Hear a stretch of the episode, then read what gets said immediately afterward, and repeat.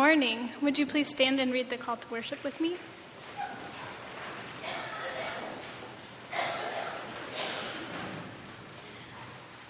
Jesus Christ has come into heaven and is at God's right hand, with angels, authorities, and powers in submission to him.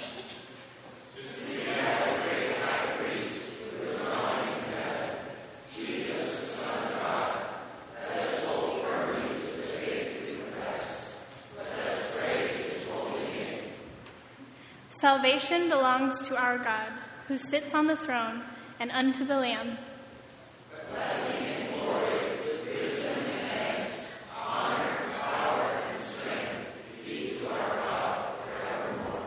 Alleluia. Amen. Lord God, we invite you into our presence this morning. We know that you go before us in all things and go with us in all things. And we ask that you speak to us today, reveal more of yourself to us, um, and let us embrace your presence this morning. In your name, amen.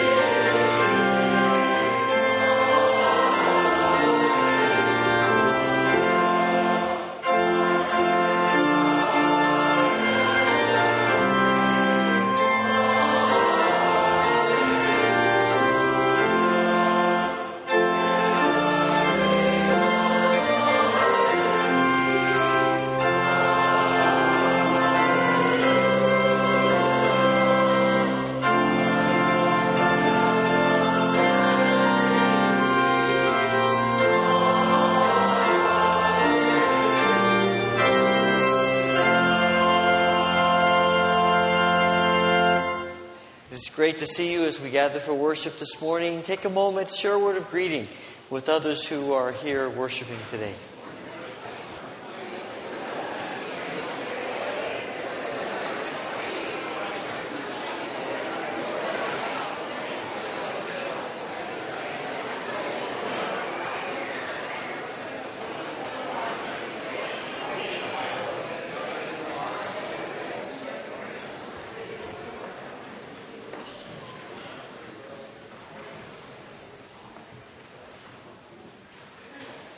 Thank everyone who helped with our workday yesterday. We uh, got a lot of things accomplished inside and outside, and uh, we appreciate all the time and effort uh, as part of that. We also want to uh, welcome and congratulate uh, on the birth of Harper Elizabeth Lord, born to Joel and Carrie yesterday, and Sister Skylar, and we celebrate with them this gift of new life into uh, our church family, into the world. Uh, those of you who are members of the church, if you haven't yet uh, cast your ballot for our leaders and about the budget, please do so after the service. You can vote right in the lower foyer of the sanctuary, and uh, we'll be concluding that voting after the service this morning. And tonight at 5 o'clock, we would love to have you be a part of this uh, Dessert and Vision gathering. We're going to be meeting in the community room. Doesn't matter if you're a member or not, if you've attended here a long time or a brief time. We would love to have you be a part of this gathering. We're going to uh, have a chance to hear a little bit about some things that are happening, have been happening in the life of the church, as well as thinking about the future. We look. We really want your input. We'll be breaking up into some small groups to just have some discussion time, thinking about uh, what God's vision for us might be as He has uh, inspired us to think about that. And so we'll have some questions for you to answer. So we hope you'll join us at five tonight. There is childcare available as well and uh, we'll probably we'll be done no later than 6:30, maybe even a little bit sooner uh, than that. We have been privileged for uh, quite a while to support Wellspring Ministries in Angelica, and this morning, Goody Stevenson, who is on the board there, is going to share a bit about uh, an upcoming event. Thank you, Wes. Um, Wellspring Ministries provides two hot lunches every week on Wednesdays and Fridays and is open from 10 to 2 on those days to uh, provide used, good used clothing, household goods, linens, kitchen items that are donated to us by people like yourselves uh, to the people of Allegany County and surrounding areas, anyone free of charge. Um, we have very little bureaucracy. Our only relatively poorly paid employee is our director, Jim Arthur, who gets a very small stipend for just being the go to person behind the scenes. Uh, we are a volunteer organization that has been heavily supported by this church and many individuals in the church. This afternoon, we are dedicating our newly configured building facilities on County Route 16 in Angelica, just off of Route 19, uh, uh, after two years, many of you have heard about our building project in the highlights and uh, in news from others. Uh, for two years, we've been working on raising $100,000, most of which we assumed when we started would come from grants for which we had been applying. Well, only 10% came from grants. We're very grateful for those grants, but 90% of our money came from individuals, churches, and civic organizations in Allegany County, which is pretty remarkable considering the fact that Allegany County is one of the two poorest counties in New York State. And so we are praising God for uh, having just about reached all of our funds. We're not eligible for a mortgage because we have no steady stream of income. We depend on our $22,000 budget from donation, it comes totally from donations from individuals. It really warms the heart to see some of our clients throw change in or a couple of dollars when they come through an appreciation for what they find at, at Wellspring, which is more than just goods. It's a place to hang out, grab a cup of coffee, and share a meal around the table with others and to hear about the Lord. Wes, for the last two Wednesdays, has been delivering the small devotional that we have before our noontime meal, and we're so grateful for that. Um, Anyway, I want to say thank you. Secondly, I want to invite any of you who can be spontaneous today to come to the dedication.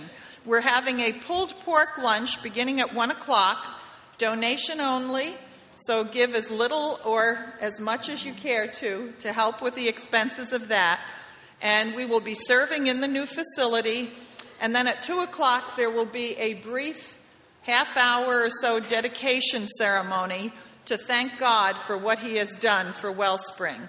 And people can just come and go anytime between 1 and 3:30 just to tour the facility, other than the half hour or so dedication time. So I know it's a busy day, but if you don't have plans for lunch, you can get lunch here and come for dessert at the church at 5. Works, doesn't it? So I would encourage you to do that. A couple of other things. I want to thank Ed Johnson for working with us over these two years. He was in the early service this morning, and I was able to say thank you directly. He worked with us and did work as the money came in. Not everybody is willing to work with you in that way. And he helped us save money by what he did for us. Um, I also want to thank Beth Beardsley. I'm not sure Beth is here this morning, um, but Beth is a fellow board member with me. I wish you could see Beth in action. She's recently had surgery, so she's got this uh, paddle on her back to help her out. She should be home recuperating, but where is she on Wednesday and Friday? She's at Wellspring, talking to people, counseling.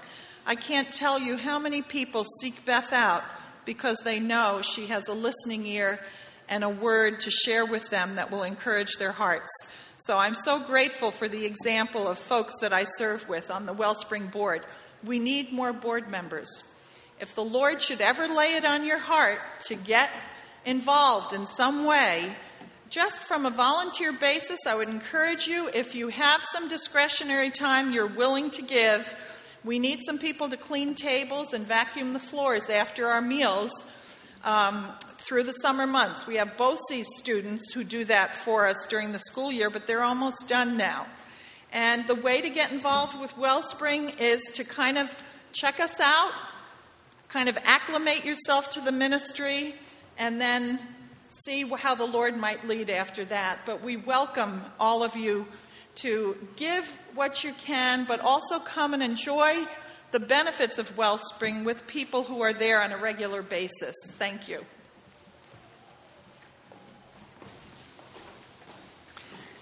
Please join me in the prayer of confession that's printed in your bulletin.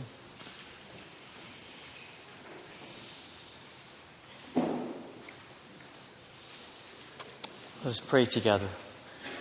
Almighty God, who has created all people, we acknowledge that we do not see as you do people who are different from us.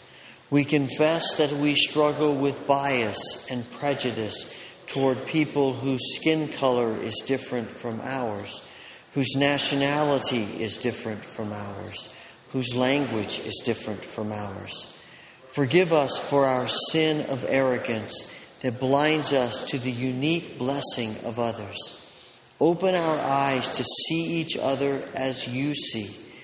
Fill us with joy and gratitude for all of the different ways in which you create us and love us through Christ. Amen.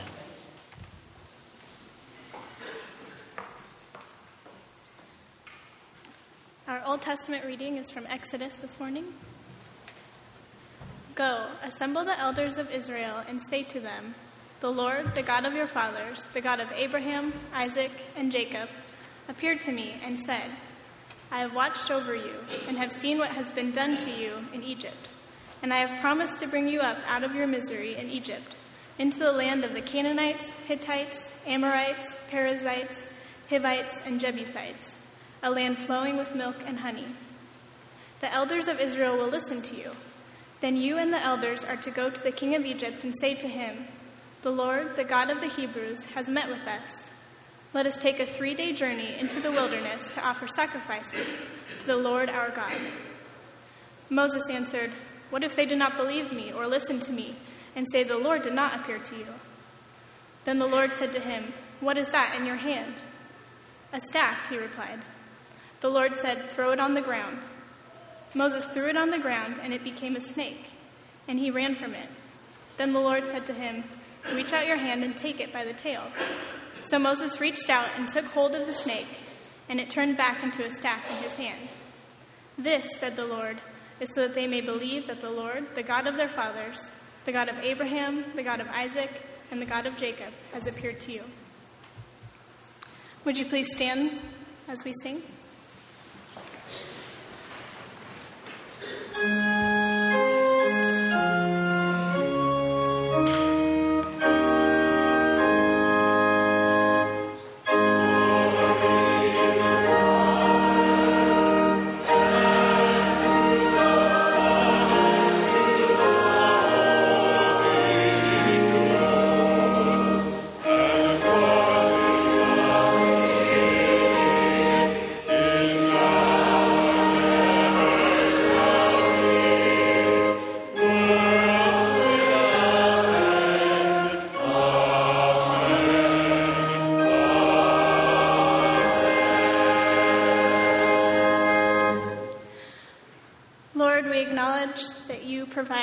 So much for us.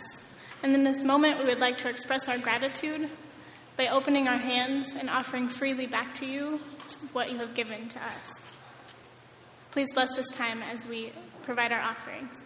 In your name, amen.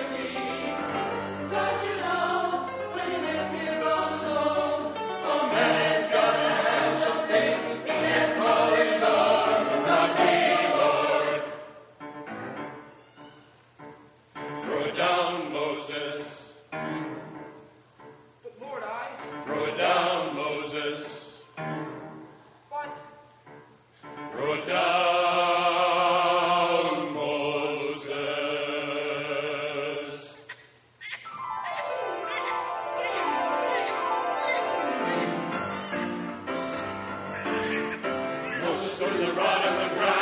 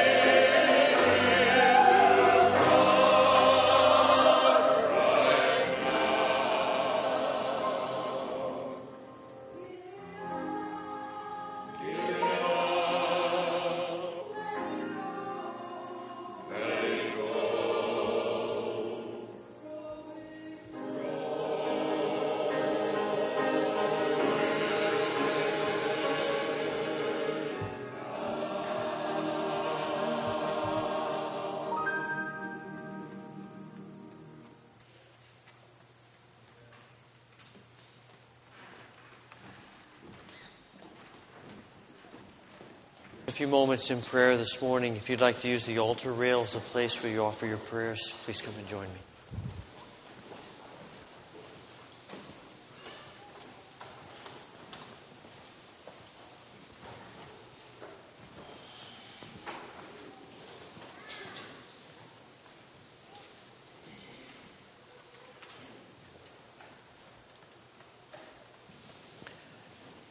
Father, we thank you for your grace and mercy in our lives, for the ways in which you call us to be involved in the work of your kingdom.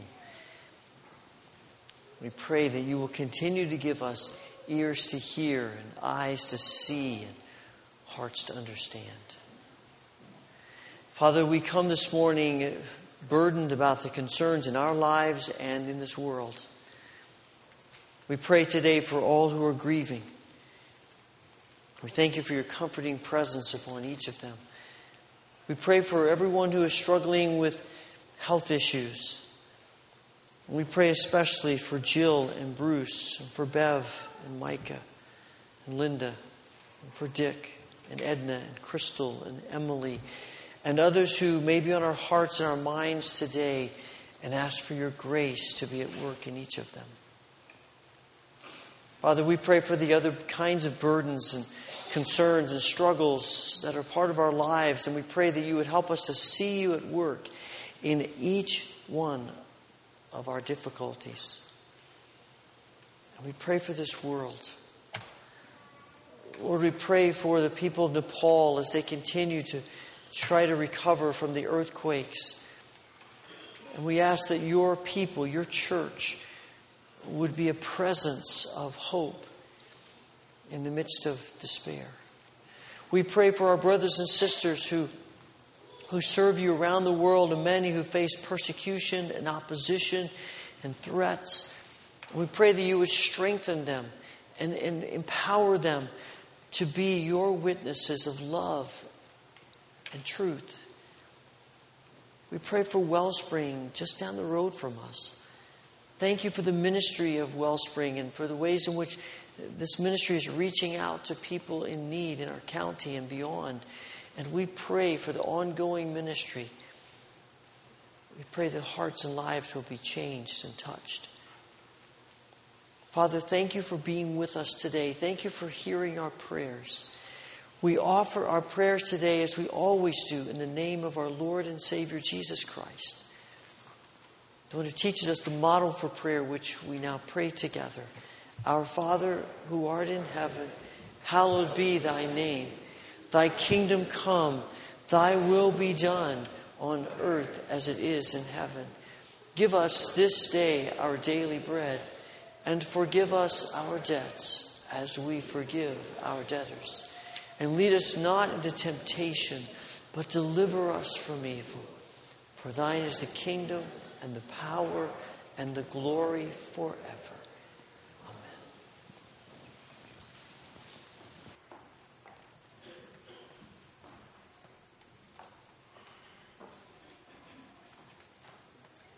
Our New Testament reading is from 2 Corinthians. Even if I should choose to boast, I would not be a fool, because I would be speaking the truth. But I refrain, so no one will think more of me than is warranted by what I do or say, or because of these surpassingly great revelations. Therefore, in order to keep me from becoming conceited, I was given a thorn in my flesh, a messenger of Satan to torment me. Three times I pleaded with the Lord to take it away from me. But he said to me, My grace is sufficient for you, for my power is made perfect in weakness. Therefore, for I will boast all the more gladly about my weaknesses, so that Christ's power may rest on me. That is why, for Christ's sake, I delight in weaknesses, in insults, in hardships, in persecutions, in difficulties. For when I am weak, then I am strong. This is the word of the Lord.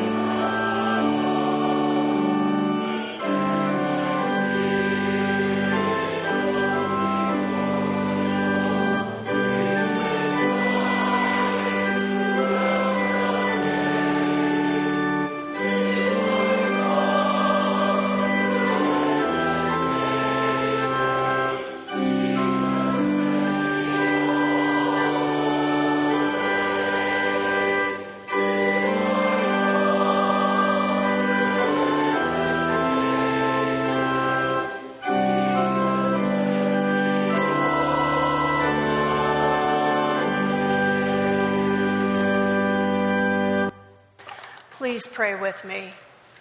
May the words of my mouth and the meditations of our hearts be pleasing in your sight, O Lord, our rock and our Redeemer. Amen. You may be seated. Mother Teresa once said, Each one of us has something beautiful to do for God. Think about that for a moment. Each one of us has something beautiful to do for God. How do you respond to that? With a sense of excitement and wonder about being a part of God's transforming work, about being involved in something far bigger than yourself? Perhaps with a sense of fear or dread. Or maybe you find yourself responding as Moses does when God calls him to lead his people out of 400 years of captivity in Egypt. Moses is an unlikely person for God to assign this task. He's born into a Hebrew family, but is adopted and raised in the palace by Pharaoh's daughter. As a young man, Moses sees a Hebrew slave being beaten by an Egyptian. Moses steps in and defends the Hebrew by killing the Egyptian. When confronted the next day, he runs into the desert where he becomes a shepherd for the next 40 years until God appears to him in a burning bush, asking him to do something beautiful for him. Return to Egypt, free the Hebrew people, and lead them into the promised land. Moses is reluctant. He peppers God with a series of questions and excuses that reveal his insecurities and doubts about whether he is the right person God is choosing for this job. Who am I to go to Pharaoh? What do I say if they ask me your name? What if they don't believe me? You know I don't do well with speeches. Lord, Send someone else. Doesn't it seem like our questions and excuses to God often sound a lot like those of Moses? Lord, I'm nobody. There's no way I can do that. What if no one listens to me? I just don't have what it takes. Surely someone else is better qualified than me. Yet, in the midst of our doubts, questions, and excuses, God patiently addresses each one with a response that reveals who He is and His plans for us, just as He does Moses. It's one of God's responses to Moses that I want us to think about this morning. It's a response that speaks to us in our struggle to see ourselves as people who God wants to do something beautiful in and through. When Moses asked, Suppose everyone refuses to listen to my message and no one believes that you really appeared to me. God responds to Moses' question with a question of his own. What is that in your hand? Moses looks down, shrugs his shoulders, and says, It's just my shepherd's staff. God tells Moses to throw it on the ground. It immediately turns into a snake. Moses jumps back in fear. God then tells Moses to pick the snake up by its tail. When he does, the snake turns back into his shepherd's staff. And God says, Moses, that staff in your hand is all you need for the Hebrew people to believe that I've sent you. I know that it's just a shepherd's staff, but that's okay. I think that God is asking each one of us the same question What is that in your hand? What have you got that can be used for my purposes? Do you realize that what you have is enough for me to do something beautiful with your life? Like Moses, we tend to be skeptical. It's just a staff, it's just me. There's nothing special about me or what I bring to God's purposes. If that's what we think, we're as wrong as Moses. But what exactly do we bring? What does the shepherd's staff represent for us? Probably more than we realize. Author Trevor Hudson suggests that each of us holds at least three things in our hands. He talks about our abilities, a list that is pretty wide open, from using a computer to managing projects, to resolving conflict, to coaching sports, to musical ability, to offering hospitality, to encouraging people, to interceding for others in prayer, to carpentry, cleaning, baking, and on and on the list goes. God is able to take our abilities, what we may consider common everyday things, shepherd staffs, and use them in extraordinary ways to accomplish His purposes because nothing is too small for God. Hudson talks about his lifelong desire to be a channel of God's healing love, but is unsure how this could ever happen. Then, in his early 20s, he took part in a leadership training program where one day the participants were asked to think about each other's lives and to say what they valued about one another. They went around the circle affirming each other. When it was his turn, the group was uncomfortably silent for some time. Finally, someone broke the silence and said, I think you're a good listener. The others in the group added their consent. I agree. I think you listen quite well. Yes, you're a gifted listener. Rather than feeling affirmed, he felt deflated as his colleagues had been affirmed for having excellent people skills, being able to delegate well, having a capacity for visionary leadership. Yet all they could think of for him was he was able to listen to others. Later that night, as he prayed, he decided to offer to God what was in his hands his listening ability. He now says he's deeply moved by the opportunities that God has given him to use the ability to listen. It has given his life tremendous meaning and value. Can you believe that your abilities can be powerful tools for God and his kingdom? What is that in your hand? He also talks about life experiences, lessons we've learned while growing up, difficulties we've experienced, joys and sorrows we've known, work we've done, mistakes we've made, and hopefully the lessons we've learned from these mistakes, our forgiven sins, successes we've achieved, and perhaps the painful things we've suffered. Missionary and pastor David Seamands tells how in the early 1950s, during their first term in India, he hurriedly caught the morning train to attend a meeting at another mission station. Because it was just a day trip, he took very little with him. However, when they were about halfway to their destination, the train stopped due to a derailment, and they ended up at a small station out in the middle of nowhere.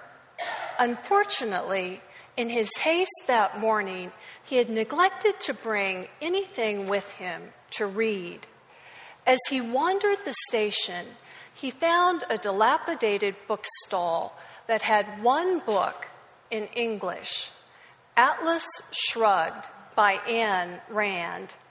Out of desperation, he bought the book and spent the next day and a half reading what he describes as the incredible anti Christian philosophy of selfishness through all 1,000 plus pages. By the end, he considered this day and a half of his life as wasted. Ten years later, as a pastor in Wilmore, Kentucky, an Asbury College student called him to make an appointment because he was struggling with some serious intellectual questions regarding his Christian faith. As soon as the student entered his office, he felt the student believed that he had made a mistake in coming to see him. He asked the student about his intellectual questions. The student reluctantly shared that they had to do with some books that he had read that had really shook him up. When asked about the books and his doubts, the student said with a sigh, Well, I suppose you've never even heard of a book called Atlas Shrugged by Ayn Rand. Seamands told him, Not only have I heard of it, I've read it. She's quite a writer, isn't she? Immediately, the student began dropping his defenses. And this marked the beginning of a friendship and a mentoring relationship that lasted the next two years that established this student in a solid Christian faith, all because of a very frustrating and wasted day and a half of his life. He says, It took me 10 years to realize that God was in that situation and was now using it to help this student. God can use anything, even the frustrating and seemingly useless things that happen to all of us. We see this truth in Moses' life. Initially, Moses may not appear to be the best candidate to lead God's people. He kills an Egyptian, then hides in the desert for 40 years tending sheep. It seems like a waste of time. But as we look closer at Moses' life, we're reminded of his upbringing in the palace, where he was educated and came to understand the inner workings of power in Pharaoh's court. During Moses' 40 years as a shepherd, he learned important survival skills in the desert. But even more important was his spiritual preparation during those quiet, lonely years of shepherding where he grew closer to God. This is true for us as well. Our life experiences, good and bad, if offered to God, become a great resource in His hands.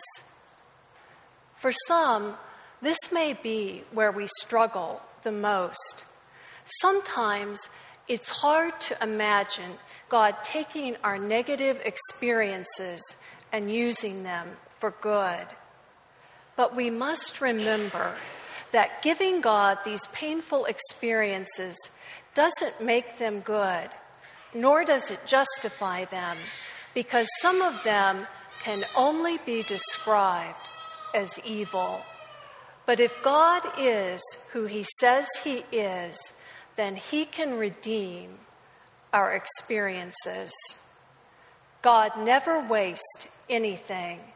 He can use all of our life experiences. As counterintuitive as it sounds, we also hold our inadequacies in our hands. To us, inadequacy seems like a bad thing, as though we're deficient, in need of some help. And that's the point. We are in need of help, God's help. We're especially aware of this, of our inadequacies, when God asks us to do something that seems impossible. This is definitely true for Moses. Can you imagine how Moses feels when God asks him to lead his people into freedom? No wonder Moses objects. Hudson says Moses' story reminds us that one of the clearest marks of God's call is that it leaves us feeling totally inadequate. What matters, however, is how we choose to deal with this inadequacy. It can paralyze us, cause us to make excuses and run, or it can lead us into a greater dependency upon God. The summer between my first and second years of seminary, I accepted a position at two Methodist churches the, because I was there to help an aging pastor, he was scheduled to go in to have surgery in the hospital that would take him out of work about the first two weeks of the summer.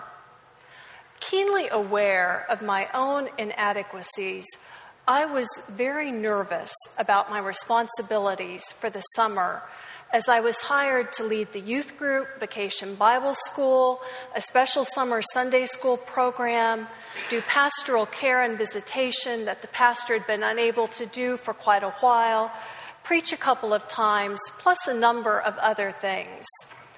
In the weeks prior to starting the job, I planned and prepared for several of those responsibilities, including the preaching. Somehow, I gained great comfort going into the job believing that I was fairly well prepared and somewhat had things under control. That didn't last for long. Soon after the pastor went into the hospital, it became clear that that is where he would be for the entire summer. I'm sure I would have turned that job down if I'd known ahead of time how that summer would unfold for me, in charge of all the pastoral responsibilities, including preaching every Sunday. In the midst of my inadequacies, I clung to God as He took what little I had in my hands and used it in miraculous ways to not only bring these churches together in the midst of their pastor's health crisis, but to transform many lives, including my own. Now, it's imperative to understand that even though God's question what is that in your hand implies that God can use our abilities, experiences, inadequacies, even the spiritual gifts He has given us to do great things. All of this is incomplete unless He's in it. Actually, God's question doesn't mean that Moses has enough in his hands to do what God is leading him to do. The question is God's way of asking Moses if he'll let God use what he has. It's because of God's presence and power that he can take a common, everyday shepherd staff, turning it into a divine symbol to use for his purposes. It's only in the presence and power of God that what we have in our hands takes on any real significance. Some of you may remember one of the popular ads from the 2011 Super Bowl, a Volkswagen commercial that pictures a child dressed in a Darth Vader costume going around the house attempting to use the Force. The Star Wars theme plays in the background as this little Darth Vader goes from room to room, raising his hands dramatically, hoping for something to happen. The dryer in the utility room, the family dog lying on the floor, a doll on the bed. Nothing as his arms drop to his sides in discouragement. The next scene shows Darth Vader Jr. standing outside by the family car. Once again, he lifts his arms when all of a sudden the horn beeps, the lights flash, and the engine kicks in. He jumps back in surprise and satisfaction.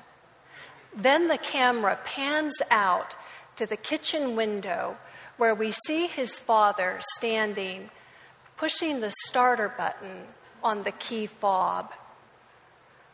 This ad playfully illustrates how we can do nothing apart from God, our Father.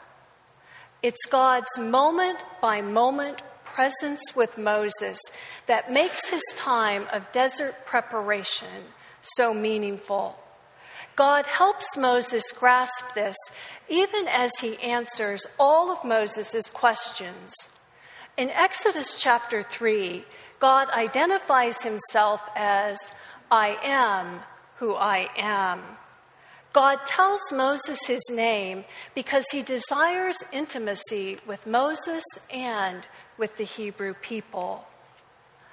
Think about how hesitant we are at times to tell someone we don't know, whether on the phone or in person, our name. Because once we share our name, there's almost a sense of commitment that goes with it, as well as a sense of relationship as we allow this person into our life, letting them know at least a part of who we are.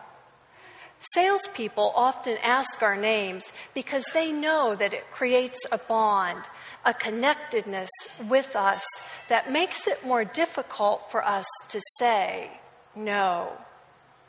Then think about the implications of God telling Moses and the Hebrew people his name. We begin to get an idea of the sense of closeness that giving one's name creates the sense of entering into a relationship. God volunteers his name because he desires intimacy with them and with us. God gives us his name so we may call upon him, may talk with him in a much deeper and more personal way. He wants us to know who He is, that He is faithful, just, true, compassionate, slow to anger, and abounding in love. Because Moses knows God's name, he can move forward with confidence.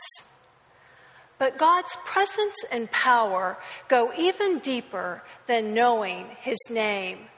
God is interested in an even closer intimacy when he tells Moses, I will be with you, or my presence will be with you. The word presence for Hebrew can also be translated face. The face of the Lord will not leave Moses or his people. God will be with them. The word face implies an even closer and more personal encounter with God. There are times that a text, an email, or even a phone call isn't enough. We need to see someone's face. By seeing their face, it relaxes us, calms our fears, gives us a sense of confidence, of support and encouragement like nothing else can do. So when God tells Moses, I will be with you, he is saying, My face is turned toward you. I see, I hear, I am so close to you that I know everything that is happening to and with you. God isn't saying to Moses, Here's your assignment. report back to me when it's completed. Rather, God is saying, here's your assignment. We'll do this together. You won't go alone because my face will be with you. I will go with you every step of the way. When we're struggling to believe that God can do something beautiful with our lives, we need this kind of connectedness to God, the assurance that His face is turned toward us. When we have the blessing of God's presence, His face, we have the greatest blessing there is because there is nothing more we need. It's God's presence and power that makes the difference. As C.S. Lewis says, he who has God and everything else has no more than he who has God only. In the movie Air Force One, a group of terrorists hijack the president's plane, seeking the release of their leader. As Air Force One's rudder and elevator are destroyed and the fuel tank punctured, the plane races toward disaster. A standby U.S. Air Force Rescue HC 130 is called in to conduct a daring airborne rescue over the Caspian Sea, sending parajumpers over a zip line to retrieve the survivors left on the plane. The president insists that his wife and daughter are rescued before him, leaving him to fight the man who aided in this terrorist plot. The president overpowers the traitor and attaches himself to the zip line, making it to safety just before his plane crashes into the sea. As soon as the president sets foot on the other plane, the, the, the, pilot declares over the intercom system Liberty 2 4 is now Air Force One. The call sign isn't change because suddenly it's a different plane. What makes the difference is the president is now on board. His presence completely changes this ordinary plane into something extraordinary simply because he's there. Isn't this a little like when God steps into our ordinary, plain lives? His presence and power change everything as He takes what we offer Him, turning it into something beautiful for His use. As God invites us to do something beautiful for Him, something beyond ourselves, may we give Him what is in our hands so we may experience his presence and power like never before. Amen.